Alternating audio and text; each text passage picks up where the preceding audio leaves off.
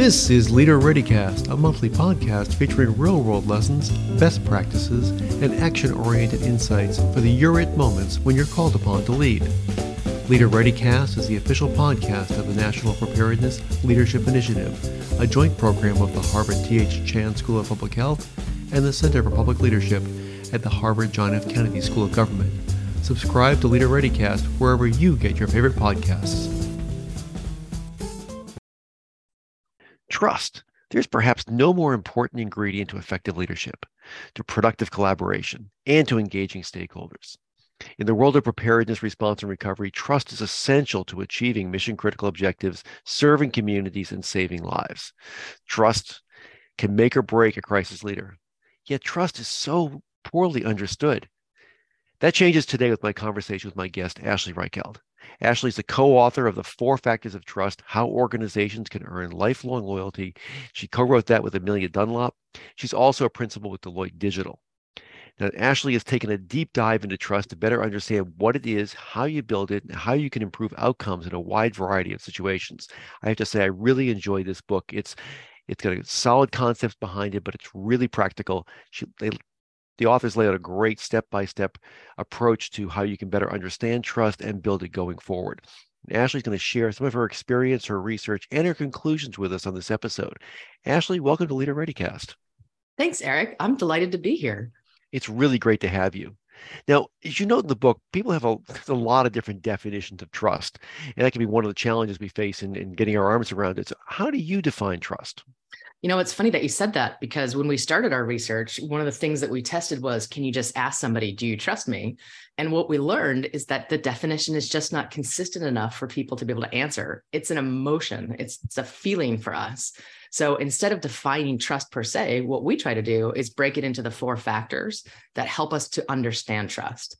At its core, trust really is when you make a good promise and then when you keep that good promise. You can make a good promise by doing it with humanity and transparency and you keep that promise when you're capable and you do that reliably. There you go. Those the great the ingredients laid out right there. And, uh, and i'm really happy to hear that you don't get dogmatic about dogmatic about a particular definition because you're right it's very contextual but the, the, factors you lay out really describe how you get there. So you mentioned your research. Give us a high level view of, of your research. Don't make my brain hurt. Um, this, this isn't a theoretical approach. I know you have a lot of data behind your framework of the four factors. So tell us how you got there. And you know again without going too too deep into the numbers but i think it's really significant that you have this research base behind it. Well, it's cool that you read the book because you know that I'm kind of a data geek myself. And so it was really important to us to make it very research based. But the good news for us was we weren't starting from scratch. We were starting with 40 years of, of people's academic and, and research around trust. So when we began our program, we started by trying to understand those pieces that drove trust. And we did that with both customers and workers. And then when we were pretty confident we had a, a system that worked, we tested it live in market when we were confident it was usable, that's when we actually built our large data set. So we went out and we've now connected, collected two indexes so far, 500 brands over 30 sectors, and now over an 18 month period to understand who's trusted, why are they trusted, and what could we each be doing differently as organizations to go build trust.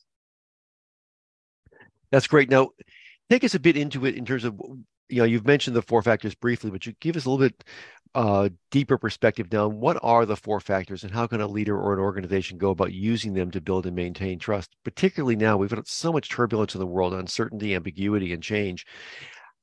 What are they? How do we use them? Well you're touching on a really important point first by the way which is we are coming from a point of fairly low trust organizations like Gallup and Pew have been researching trust for the past 40 years, and uh, we've only seen a decline in scores. In our own research over the last 18 months, we saw an 8% net decline in trust, which is um, shocking and unfortunate because it's harder to build trust when you have low trust. But the way we think about it is with those four factors. We describe as humanity as demonstrating empathy and kindness and treating everyone fairly. We describe transparency as openly sharing the information, motives, and choices you need when you need to make a choice in straightforward and plain language. Those two are intent. And we describe capability as just, you know, being able to do it. You have the quality products, services, and experiences that somebody's looking for. And you're able to consistently deliver on those promises and experiences. That's reliability. Those are the four factors. And so is is there a one that comes first, or is this all sort of a the Venn diagram where everything overlays and you have to start where you are and, and go where you need to go? That's such a great question because in truth, you're not going to go to a restaurant that you think is going to give you food poisoning or get on a plane that's going to crash. Capability and reliability are, are almost table stakes for getting something done. And while you can differentiate yourself there, you can't not have them. Humanity and transparency tend to be what companies use to create stickiness. The most trusted leaders are the ones that hit it out of the park on all four. But to be clear, you can't be really good at one of them and terrible in the other ones and still be trusted they are we actually use infinite loops to define them because they work so much in concert and go together. That's great. You can't make a cake without all the ingredients and that's uh, a good thing to remember because you know i really like your differentiation between competence and intent. You know in the the world of a lot of our listeners and, and, in my personal experience with disasters and response and recovery you know, professionals go into a community that never been into before, and they assume their good intent is recognized, right? They're there to help. So they assume they've got some sort of trust capital in the bank. Um, and they try and solve some problems through competence and they show up with all the stuff and they and they've got their protocols and they start rolling and because they're professionals, that's what they know how to do.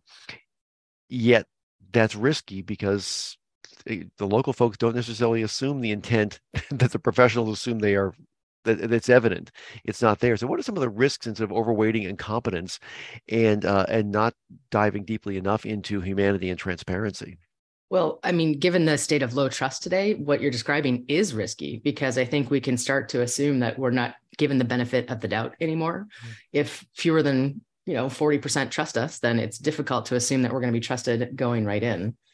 Um, what I think a lot of companies miss or a lot of organizations miss is that humanity and transparency are really what create that stickiness. Nobody's going to come to your store if they don't want something, what they want to buy, what you're selling. But the reason they come back is because they feel like you treated them as a human being. You were able to deliver on the things that they need. And really importantly, when something goes wrong, you don't just apologize, you fix it. And then you try to make sure that you fix it going forward so that you don't repeat the mistake we've been working with a number of companies, and one of my favorite examples is an airline that we worked with this summer. The airlines had a rough summer, a lot of delays. It was pretty difficult. Um, but what we saw in our data was that when a passenger trusted this airline and they were late, we saw no change to their scores. But when a passenger didn't trust the airline and they were delayed, we saw a negative 30% hit to their scores. And this is understandable, right? I mean, we've all flown, you can picture it if you trust the airline, you're just thinking, okay, weather happens. I've been on these before. It, you're doing the best you can. If you're a passenger that's not trusting the airline, you're sitting there saying, okay, did you time the crew out? Are you hiding some kind of mechanical failure with this delay? What are you doing to keep me from my destination? Yeah, I think it's a it's a great analogy and it's really relevant, both because we had to postpone our original recording because I was delayed on the airline that's in the book, um, whom I whom I trust a lot. I will say I fly them frequently, um, but also because again for the folks who respond in disasters a lot of them come from from government. And uh, government has a particular trust deficit these days. And i think that again as soon as you trip up on humanity or transparency oh it's a cover up oh it, they don't care. Oh they're incompetent. I mean it's a, it's a cascading effect um, there.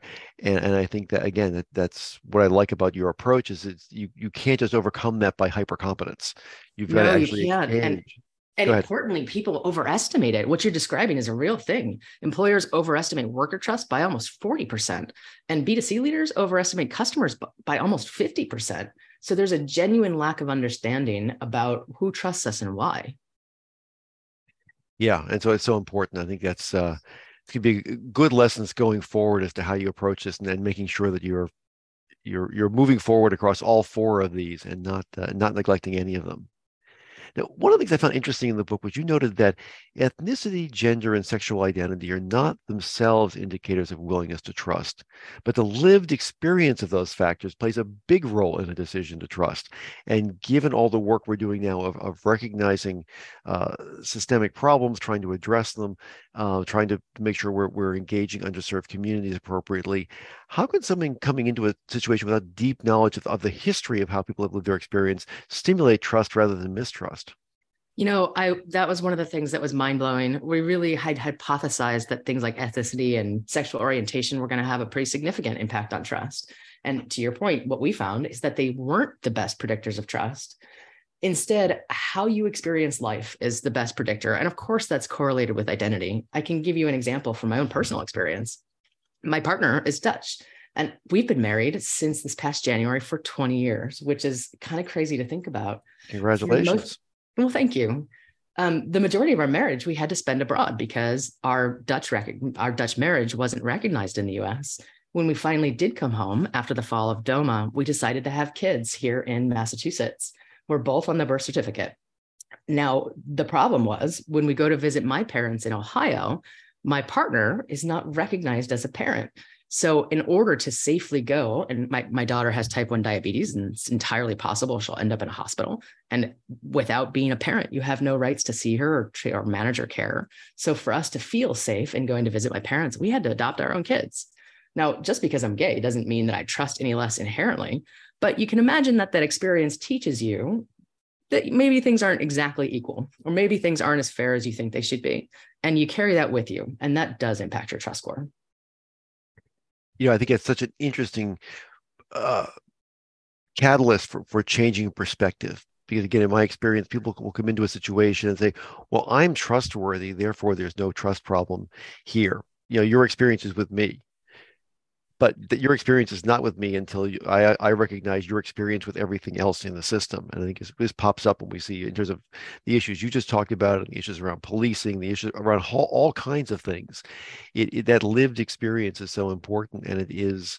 It may have nothing to do with the individual who wants to be trusted, but they have to recognize that, that that's the the situation they're walking into and the uh, the condition they have to deal with, whether it's it's an organization um, or an individual coming into a situation and, and rec- recognizing and validating that that lived experience uh, to me is such an important thing to remember uh, going in. It is, and it's hard because just looking at somebody, you don't see lived experience, and somebody on paper, you don't see lived experience. It's one of those things that you really have to dig deeper into. This is why understanding each of the factors can help so much because it shows you where those deficits are. And most of our organizations show a pretty strong deficit on humanity and transparency in particular companies tend to be pretty capable and reliable. Otherwise, they wouldn't be able to sell much of what they sell. Um, but there is a lot of gap to close on humanity and transparency. And to your point, I think as humans, our brains are wired to work in making assumptions. And because of the world that we live in, it's hard to, to change those assumptions, that unconscious bias. It's something that we always have to pay attention to. Yeah, absolutely. And one of the things we've we've talked about over and over on this podcast is the importance of list importance of listening and actually showing up with open eyes and open heart um, to be able to understand the situation in which you're trying to lead. And as I've looked at uh, CEOs certainly going through crises, one of the most consistent points of failure is is the uh, lack of empathy, or at least lack yes. of expressed empathy. They may they may feel it, but they're not good at showing it, uh, and it becomes a real uh, a real disconnect. And it's I, have I have seen as I've watched people and researched, it's really really hard to recover from that. Uh, yet, as you say, if you can establish that trust early on and demonstrate that humanity and transparency, people are then more willing to trust you if something else does down the road doesn't go quite as, as planned or quite as you said it would. Uh, there's a bit more forgiveness that you have available to you if you've established trust through that humanity and empathy in the beginning. That's exactly right. And it's one of the things I think it's very easy to forget, particularly in an organizational setting or as a leader in a tense situation. Um, because, first of all, trust is built in moments of vulnerability, and it's hard to make yourself vulnerable, particularly if you're a public company.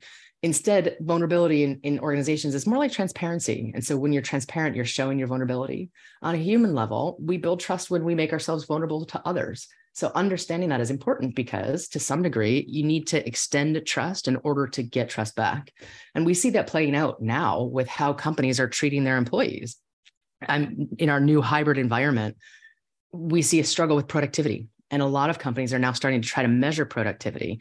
How many mouse clicks? Is somebody still around? And what that really is telling you is, I don't trust you to be doing your job. So I need to watch and make sure you are. That level of extending distrust earns more distrust.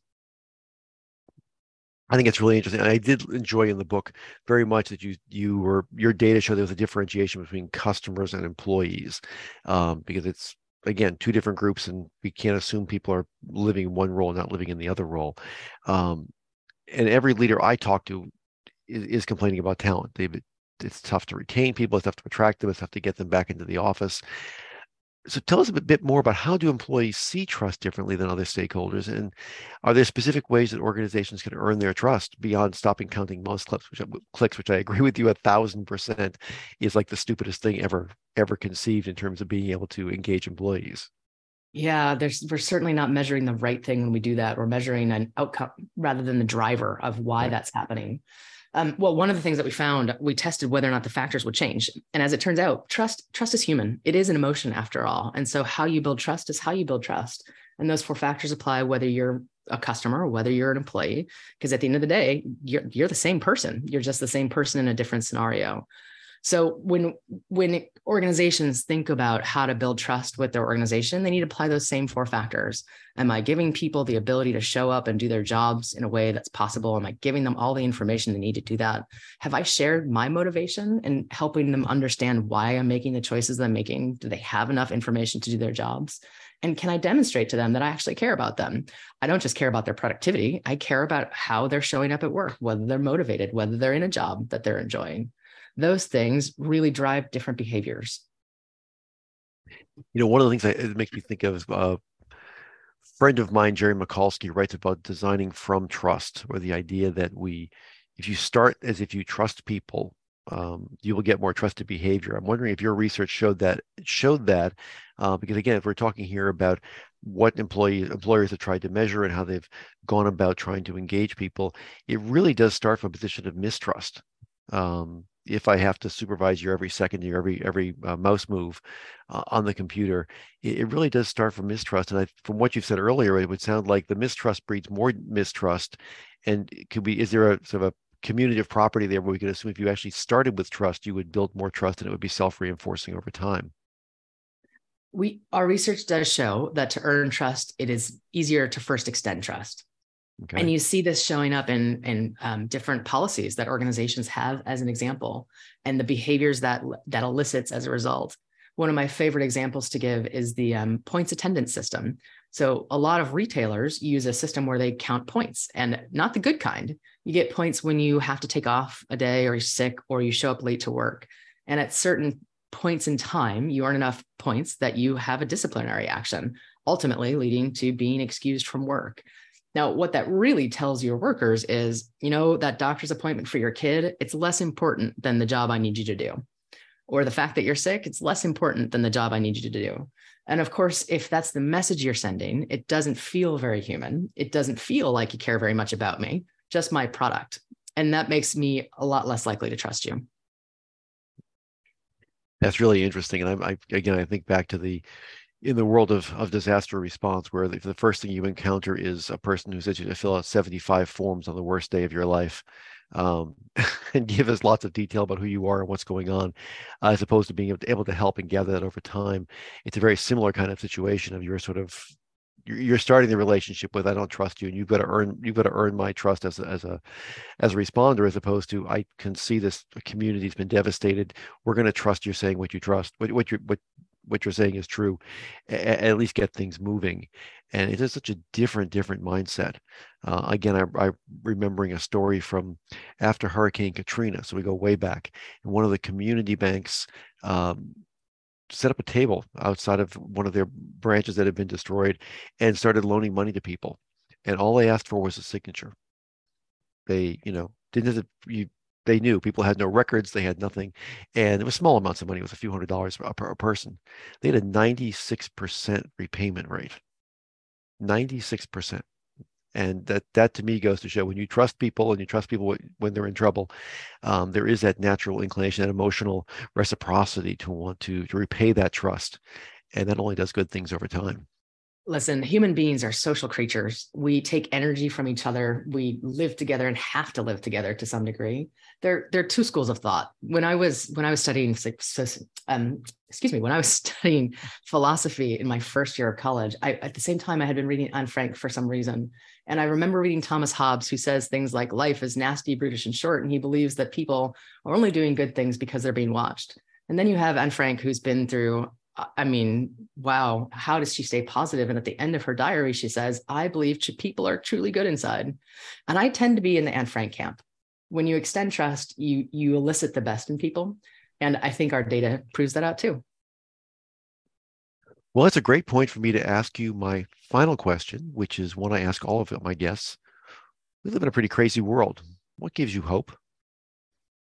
I'm pausing a minute because the truth is a lot of things give me hope. Um, there's so many, there are more, more good things in a day than there are bad things. And I realize that I live in a fairly privileged position. So I don't always see some of the negative things going on in the world. And I think it can be really easy to get overwhelmed by all of the things that are terrifying and all of the bad things that are happening in the world. But in my patch of the woods, what I get to see are organizations who are actively starting to measure trust with their customers and their employees, who care about understanding why they don't trust or why they do and are taking action to go build it. That means that they're extending that humanity, that they're trying to be transparent, that they are actively building their capability and reliability. And that gives me a ton of hope. We have a lot of room for improvement, but the more organizations and people really start thinking about those factors, the, the better the world will be. That's great. And it's good that you've been, it's good when your research takes you to a place where you can see good things happening and better understanding how we get there. Look, we built this for leaders just like us. We needed a framework to help us understand how to create change. And I, I truly believe that when we focus on trust, we build the kinds of organizations we want to be a part of, and we, we create the kinds of relationships that are exciting to be in. That's great. Thank you. My guest for this episode has been Ashley Reichheld, co author of Four Factors of Trust How Organizations Can Earn Lifelong Loyalty. It's a truly great read. I urge you to pick up a copy. And I recommend everyone leading through turbulence and change apply these four factors, try and integrate them into the work you do, because I think you'll see a real difference on the other side. Trust can make all the difference. Ashley, thank you so much. Thanks so much for having me. This has been another episode of Leader ReadyCast from the National Preparedness Leadership Initiative. Subscribe to Leader ReadyCast wherever you get your favorite podcasts and find out more about us at npli.sph.harvard.edu. Follow us on Twitter at HarvardNPLI. Thanks for listening and be ready to lead.